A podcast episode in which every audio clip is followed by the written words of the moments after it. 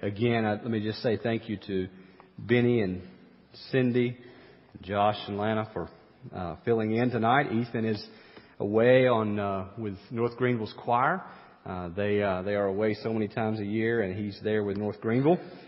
But uh, tonight, I, I really appreciate them being able to fill in and lead us to see the the worth of the name of Christ. Uh, if you will, take your Bibles tonight and open to Acts chapter six.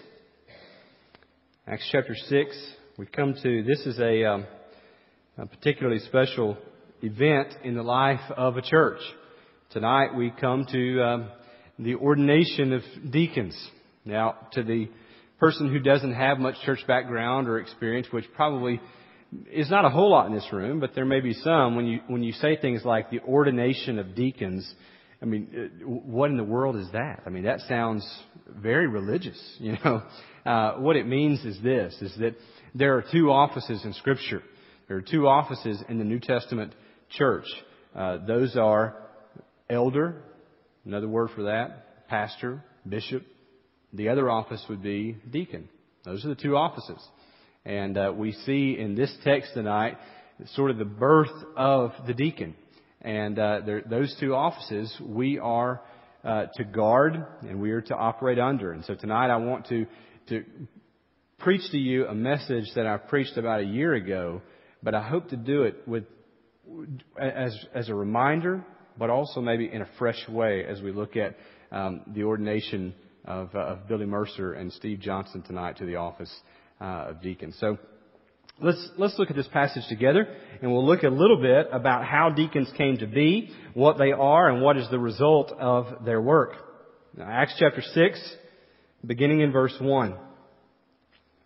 Now in these days, when the disciples were increasing in number, a complaint by the Hellenists arose against the Hebrews because their widows were being neglected in the daily distribution of food. And the twelve summoned the full number of the disciples and said, It's not right that we should give up preaching the word of God to serve tables. Therefore, brothers, pick out from among you seven men of good repute full of the Spirit and of wisdom, whom we will appoint to this duty. But we will devote ourselves to, the, to prayer and to the ministry of the word. And what they said pleased the whole gathering, and they chose Stephen, a man full of faith and of the Holy Spirit, and Philip, and Prochorus, and Nicanor, and Timon, and Parmenas, and Nicholas, a proselyte of Antioch.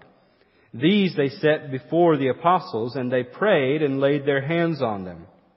And the word of God continued to increase, and the number of the disciples multiplied greatly in Jerusalem, and a great many of the priests became obedient to the faith. I want to show you just a few things out of this text tonight that are very applicable to this service as we look to ordain these two men. First of all, deacons are birthed out of Satan really trying to get in the middle of and divide the church. I want you to see it. In verse 1, in the time when the disciples were increasing or multiplying, there rose a complaint. The reality is that the devil would love to get in the middle of a church when things are going well, particularly well uh, for his kingdom. You, see this throughout Acts up to this point. In Acts chapter 1 verse 8, Jesus has been raised from the dead. He is getting ready to ascend back to the Father. In verse 8, he says to his disciples before he leaves, but you will receive power when the Holy Spirit has come upon you, and you will be my witnesses in Jerusalem, in all Judea, in Samaria, and to the very ends of the earth. That's in chapter 1 verse 8. In 1 verse 15, shortly after Jesus had ascended, in those days, Peter stood up among the brothers, and the company of the persons was in all about 120 people. So, right after Jesus leaves, the church is about 120 people. Then we see in Acts chapter 2, Peter stands up boldly to preach. This one who had denied Christ three times, denied that he even knew the man, stands up to preach, and he preaches boldly through the power of the Holy Spirit that Jesus has told him would come on him. And he is just that. He's a witness. And the Bible says that about 3,000 come to know the Lord that day.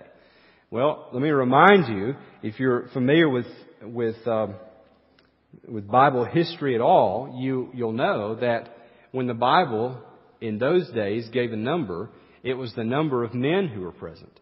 They didn't count the women and children. So if there are 3,000 that come to know the Lord that day, it's speaking of the men. There's probably more than that. There's probably somewhere upwards, maybe six or 7,000 people that come to know the Lord that day. In uh, chapter 47, or I mean in verse 47 of chapter 2, the Lord added to their number day by day those who were being saved. In verse, chapter 4, verses 3 and 4, they arrested them and, and, and put them in custody until the next day, for it was already evening. But many of those who had heard the word believed, and the number of the men came to about 5,000. So we go from 120, 3,000, now 5,000.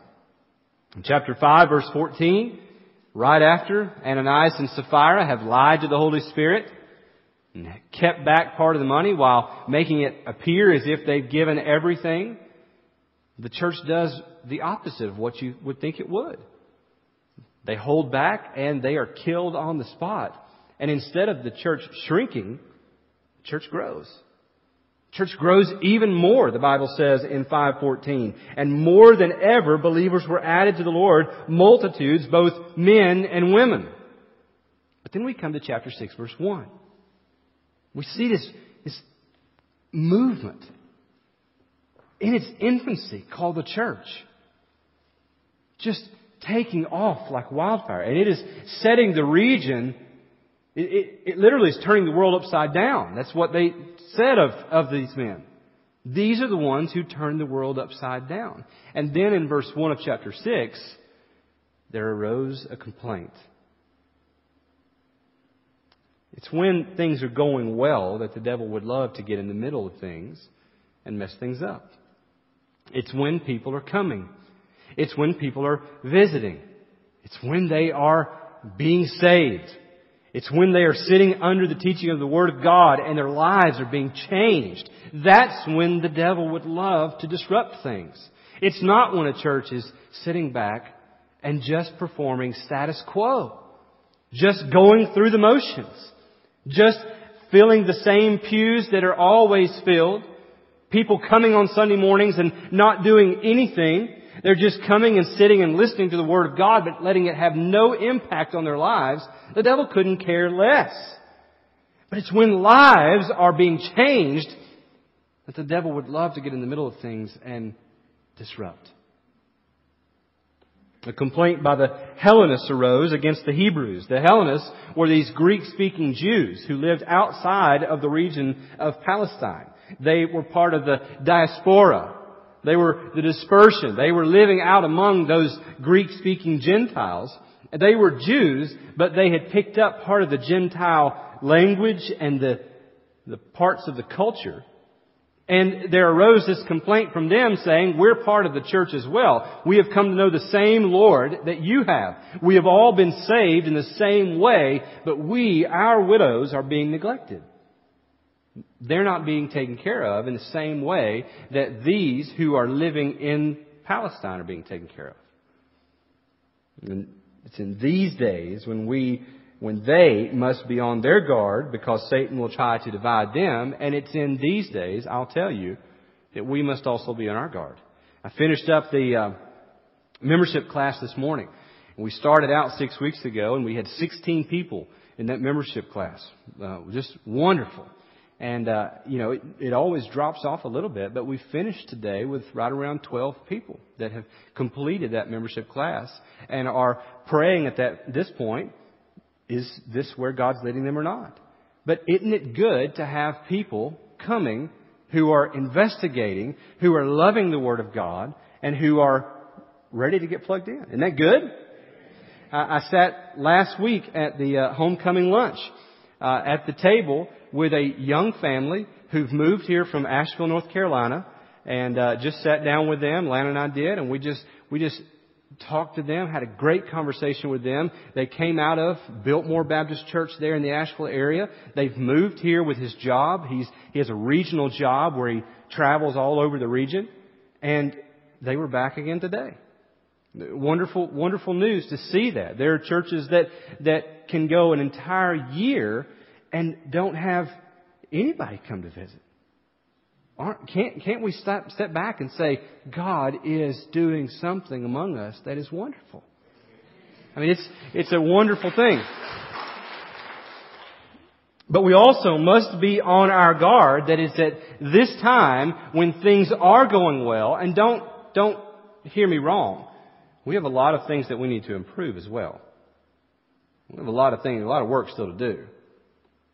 But it's in this, these times when there are people coming, there are people joining, and there are people that are being changed. I talked with a young man this week who's enrolled in seminary. He's taking classes right now. Um, he started coming here just uh, a few months ago, and and uh, he had he had surrendered to a call in his life to to be a minister, and then along the way become sort of, I guess, disheveled with with life and he, he just, they, he and his, his new bride found their way here and they began to hear the Word of God and, and sit under the Word of God. And his words to me were that I never knew that you could just preach the Word of God as it is, line by line, verse by verse, and that it, it alone was powerful. And, and a, a love, and I don't say this about me, but a love for the Word of God was again birthed into his heart like he hadn't ever had before. And since that, he has resurrendered his life to ministry, is right now enrolled in classes in, in seminary, and will this summer move to Louisville to devote his entire life to serve the Lord. That's good. It's in these days, though, that we've got to be on our guard because the devil would love to get in among us and divide us and let us get nitpicky and say, well, we're being neglected and we're not having our needs met like so and so. We must also be on our guard. You see in verse 2 that it's when things are going well that Satan will try to divide us. But in verse 2, the threat was twofold. I'm not telling you the threat was not a real threat. There were two parts to this threat though. Number one, the threat was that the, the widows really did need to be taken care of. And that the threat was that they wouldn't be. That in Jewish history, in Judaism, part of that, the, the culture there was always to take care of the widows. It was always part of the religion. And so for those to come in and say, we have met the Messiah, we have been saved and brought into a finished right relationship with God, and then for them to say, but we're not going to do anything for the widows,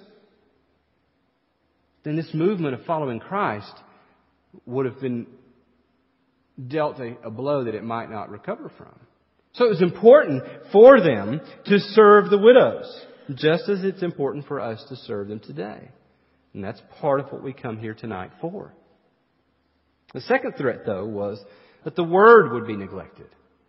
Not just that the widows would be neglected, but the word would be neglected. And the disciples, those apostles, they came, the complaint came to them, we're being neglected. And the apostles were really up against it. Can you imagine those young pastors? Part of this brand new movement? Up till this, just a few days ago, Jesus had been with them every step of the way. They had not really struck out much on their own. He had sent them out two by two together but he had brought them back together, used it as teaching time, but they could always then turn back to him and watch him pick up the pieces where they had failed. But now, he was gone. They had been endowed with the Holy Spirit, but they were very much on their own with a church, the church, that by now has probably grown to 20 or 25,000 members. Think about how overwhelmed they must have been the teaching of the Word of God was to be central. How were they to manage this issue, this real, practical issue of taking care of the widows? Because that was important as well. Serving the needs of the widows was, but the apostles knew that their first calling was to preach the Word. They needed to study. They needed to pray. They needed to be alone with the Lord. They needed to teach. And in the same way, today, I am not an apostle. I've not walked with Jesus. I was not there in his earthly ministry. But I am a pastor of one of his churches. And I'll say to you very just frankly, as a matter of fact, that my primary role among you is to shepherd you with the Word of God. My primary role is, is that. Does it mean that, that I won't visit? No, I will. I'll go when I can, when, when there is a need, I'll make every effort to be there. But my primary responsibility, hear me in this, is the Word of God. It is to be alone with God and to pray and to deliver to you the Word of God in a fresh way, in a fresh word, every time we gather. So, those are the twofold, that's the twofold threat. Um, I'm often um, distracted or, or faced with distractions through the week. Oftentimes those things are good. But they may not be of most importance. So, what's the solution? In verse 3, this complaint comes. In verse 2, they summon the people together. And in verse 3, the, the, uh, the disciples, the apostles, they propose this solution. They say in verse 3, Brothers, pick out from among you seven men of good repute, full of the Spirit and full of wisdom, whom we may appoint to this duty today. This is the solution that they come up with. D- disciples or, or deacons. Deacons are the solution. Now, many of you have grown up or been around, had years of experience in a Baptist church. And for me to say something like, deacons are the solution, is somewhat laughable. Because in some churches, it's, they're not. It's okay. Nobody, nobody wants to really kind of laugh or act like they actually kind of understand that or get that in the room. But, but it, it's really true. And, and sometimes the pastors are the issues too. I understand that. But oftentimes we see a group of men come together in the office of deacon, who many of them probably were never qualified to, to serve in that office. And they come in with agendas, and they come in with power they were never meant to have, and they begin to run rampant, and they create division. And the very thing that Satan wanted to do through the complaint, he winds up doing through the solution. So we, we, we've got to be very careful with this. We've got to look at these deacons. The word deacon is a word that means servant. And here he says, deacons are to be men of excellent character that could serve these widows so that the apostles wouldn't have to neglect the word. Let me just break down for you, or just spend a little bit of time here, how we should examine them. Uh, he says here that they should be men of good repute. Seven men of good repute in verse 3. Uh, good repute means that they should be well thought of by outsiders. Uh, turn to 1 Timothy chapter 3. 1 Timothy 3 verse 7.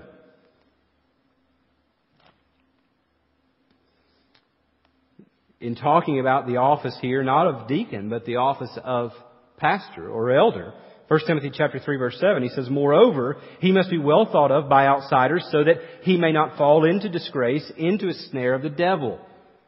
And that is talking about the office of pastor, but it's the same thing that is said also of the deacon. The gospel must go forward, and if a man's life is not of good repute, the church will not be as effective in taking the gospel where it needs to go. He also says that the man must be full of the Holy Spirit.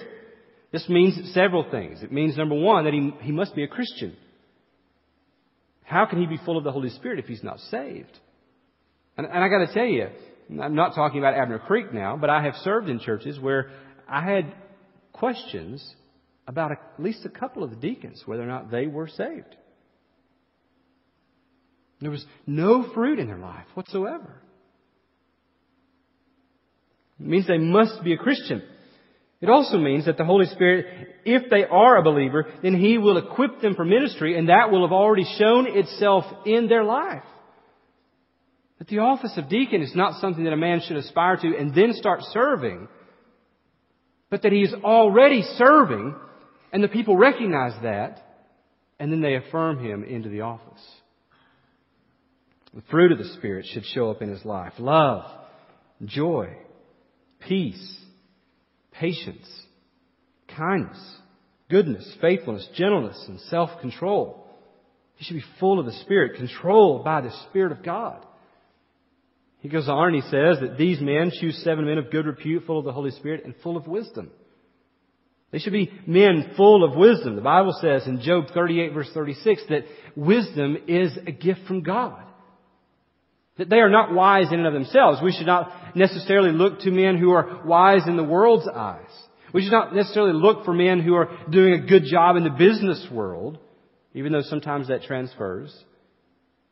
But that wisdom comes from God. In Psalm 90, verse 12, um, I won't have you turn there, but the person with, with a heart of wisdom lives by the right priorities. He demonstrates the fear of God. This is a person who is not just serving, but in his life, he is, he is demonstrating that God is his authority. He lives under that authority. He's full of wisdom, knowing that in and of himself, he's nobody.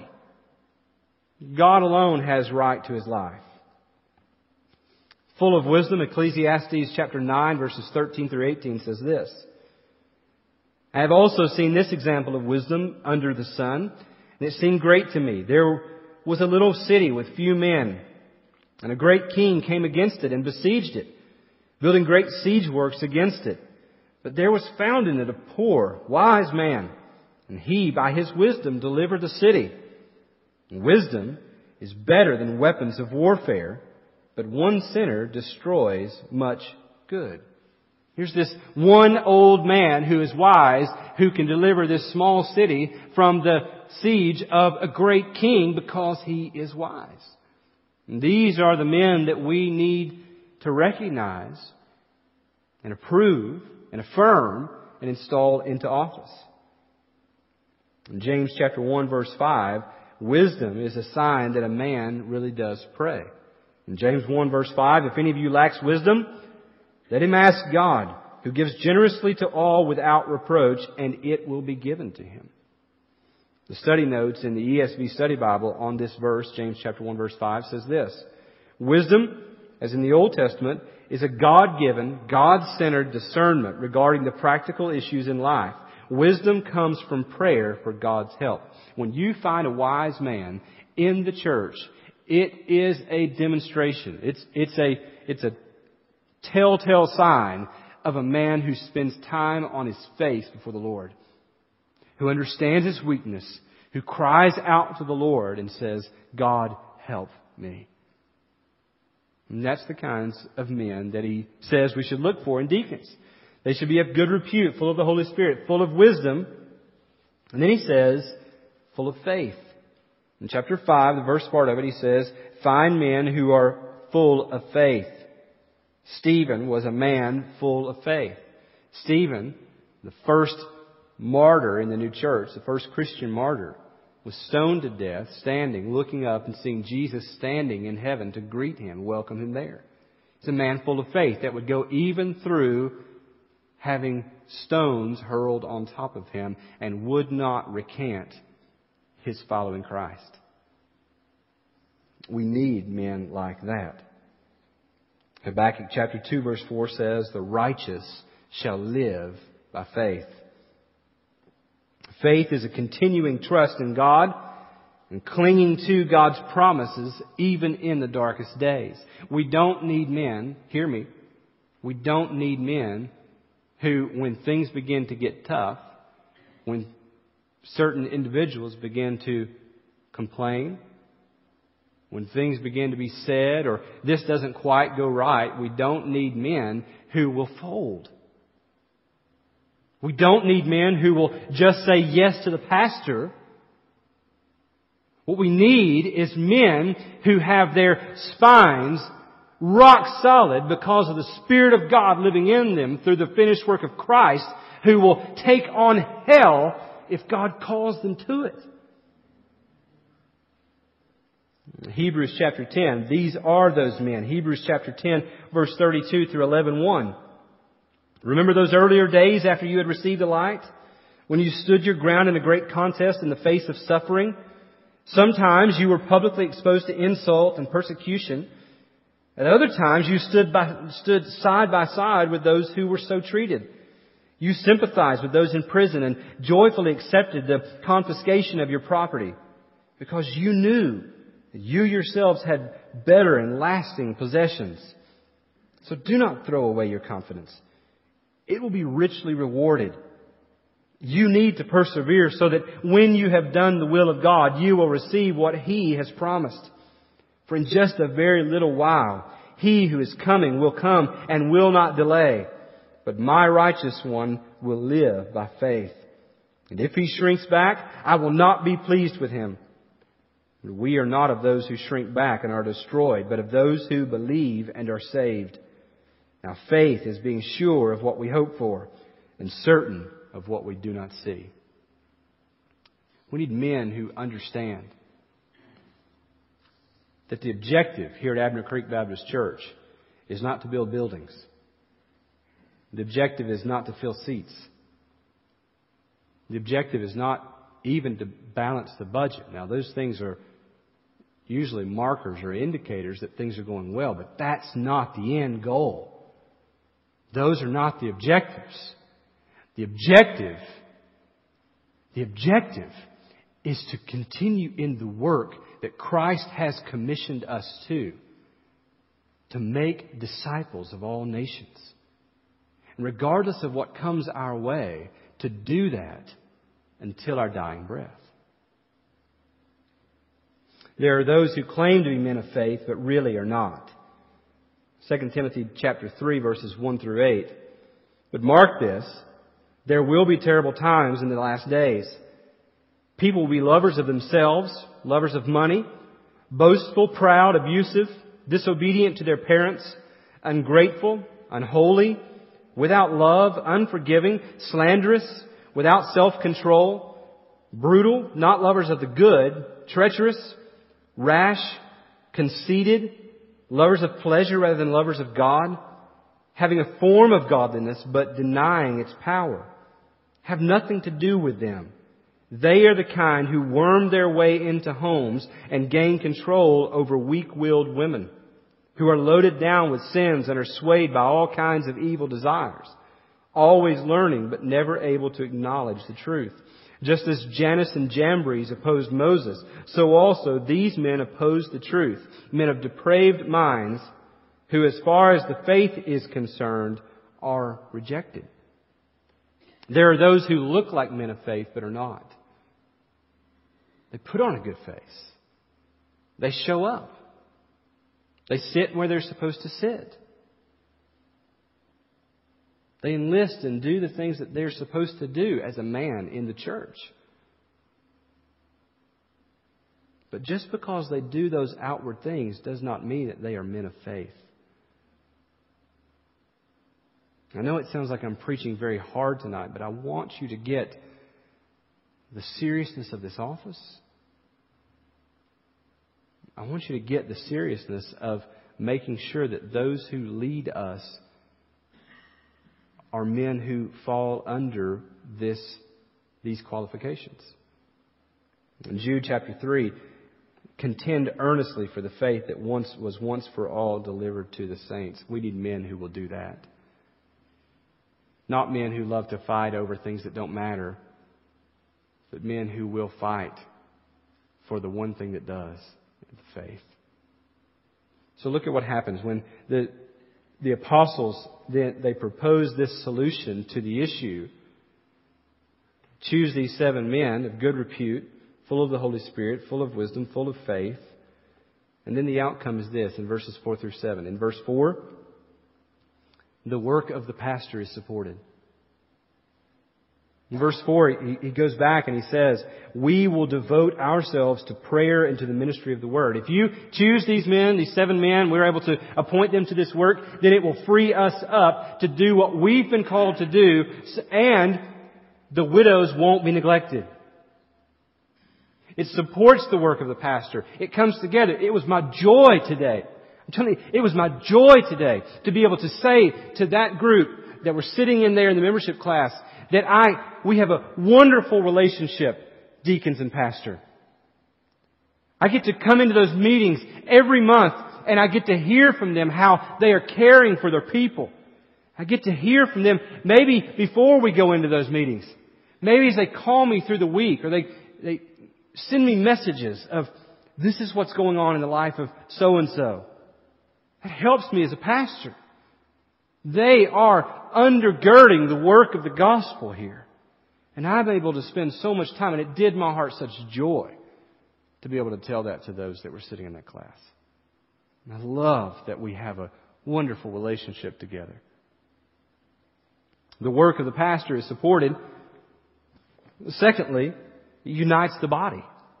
In verse 5, what they said pleased the whole gathering, and they chose Stephen and they chose these seven men. But it pleased the whole gathering. As the whole church gathers together and they propose this solution, it unites the body. These that were, that were bringing this complaint, they wound up leaving the place unified and together. And it's, it's important to note that the seven names that were chosen were all Greek names. They were seven men who were chosen that would in no way be guilty of neglecting those Hellenists, those Greek speaking Jews. In fact, it could go the other way, that they could neglect those that were living in the land. But such a wonderful sign of unity in the body was the body came together and said, let's choose men who are of those who are being neglected and let's let them serve the body together. It unites the body. And third is this in verse 7. The word of God continued to increase and the number of disciples multiplied greatly in Jerusalem and a great many of the priests became obedient to the faith. It advances the kingdom of Christ. And that's what we're after here. That's what we're after here when, when we ordain these deacons. Is that deacon and pastor could not be offices in the local church that are opposed to one another. That call the pastor and pass on complaints but that deacon and pastor could work in such a way that they work together so that the word would not be neglected, so that prayer would not be neglected, nor would the widows and the practical needs of the church. But those two things work together in such a way that the church continues to grow. The Lord continues to add to His church. I can honestly say to you tonight that these two men that we are coming together to ordain tonight um, are these men. They are men who are of good repute. They are of full of the Holy Spirit and full of wisdom. They are these men. They are the ones who will help advance the kingdom of Christ. And we have a tremendous privilege tonight to ordain them as deacons. The way I want us to do this, I want to explain to you a little bit. In this passage, this is one of the only passages that deals with this. There's another passage in Timothy, 1 Timothy, that deals with the qualifications for, for deacons as well. But nowhere in Scripture are we instructed as to how to install deacons. Typically in the church, the candidates for deaconship are brought and they're sat in chairs. And then we ask all the ordained men of the church to come parading by and lay hands on, on the men and pray for them, and then they go on by. And that's well and good and nothing wrong with that. But we don't have any prescription to say that's exactly what has to happen every time. What we see though in Acts chapter 6 is we see that these the, the gathering of the congregation, they presented these seven men. They then laid their hands on these seven men. The apostles prayed, and then the kingdom of God was advanced. And so, what I'd like for us to do tonight may be a little different than what you're used to. It's uh, my first time as your pastor doing a deacon ordination service. But what I'd like for us to do is, um, is I'm going to ask Billy and Steve, if they would, just to go ahead and come to the front. And um, I'm going to put their wives on the spot as well. I didn't know I was going to do that, but if y'all would come and just stand behind them, um, all you got to do is stand. I'm not going to ask you to say anything. But rather than, and you all can be seated, Billy and Steve. Y'all make sure you stand behind your, your husband. Don't mix that up. Okay? What I'd like for, to ask you to do now is I'd like for you to get up and for the first, first few people to get here to lay hands on them. We, we've brought their wives up here as well because the wife is, is also outlined in Scripture. And we want, I, I just want the first few people to get up here and just for a few people to just lay hands on them. And then from that point back, whoever you're in front, or uh, in, in, whoever's in front of you, just lay your hand on them. Boy, I almost messed that up. Just lay your hand on them. And I want us all to just kind of lay a hand on one another. And I want this, rather than it being this elite group of men who come by and we as the body kind of look at them as being sort of on a different plane than everyone else, I want the body tonight to lay hands on them together. And then I, will pray and we will together as a faith family affirm these two men into the office of deacon. Okay? So stand up and come forward. And whoever gets here first, just go ahead and lay your hands on them. All this is, is us just reaching out and affirming that they are deacons in our church that are already serving.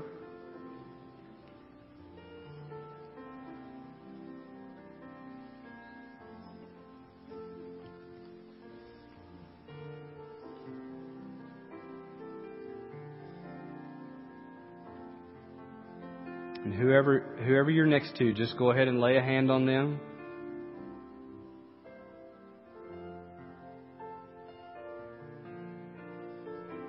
This is a wonderful picture. I, you can't see it like I can see it. I'm, I'm standing above you, but it's a wonderful picture of this faith family together saying, These are the men that we see serving us.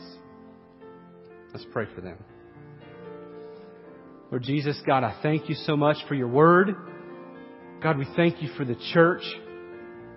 God, we thank you that you've not called us to something and then abandoned us, but you have filled us with the Holy Spirit and God, you've given us explicit instructions in your word and God, you've even, you've even given us offices like pastor and deacon. And God, tonight we come and we present these two men before you. And God, we have examined their lives. We have looked at them.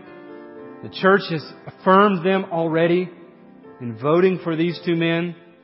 But God, tonight, we as a faith family, in a real spirit of love and unity, we come together in this place, and God, we say, work through these men.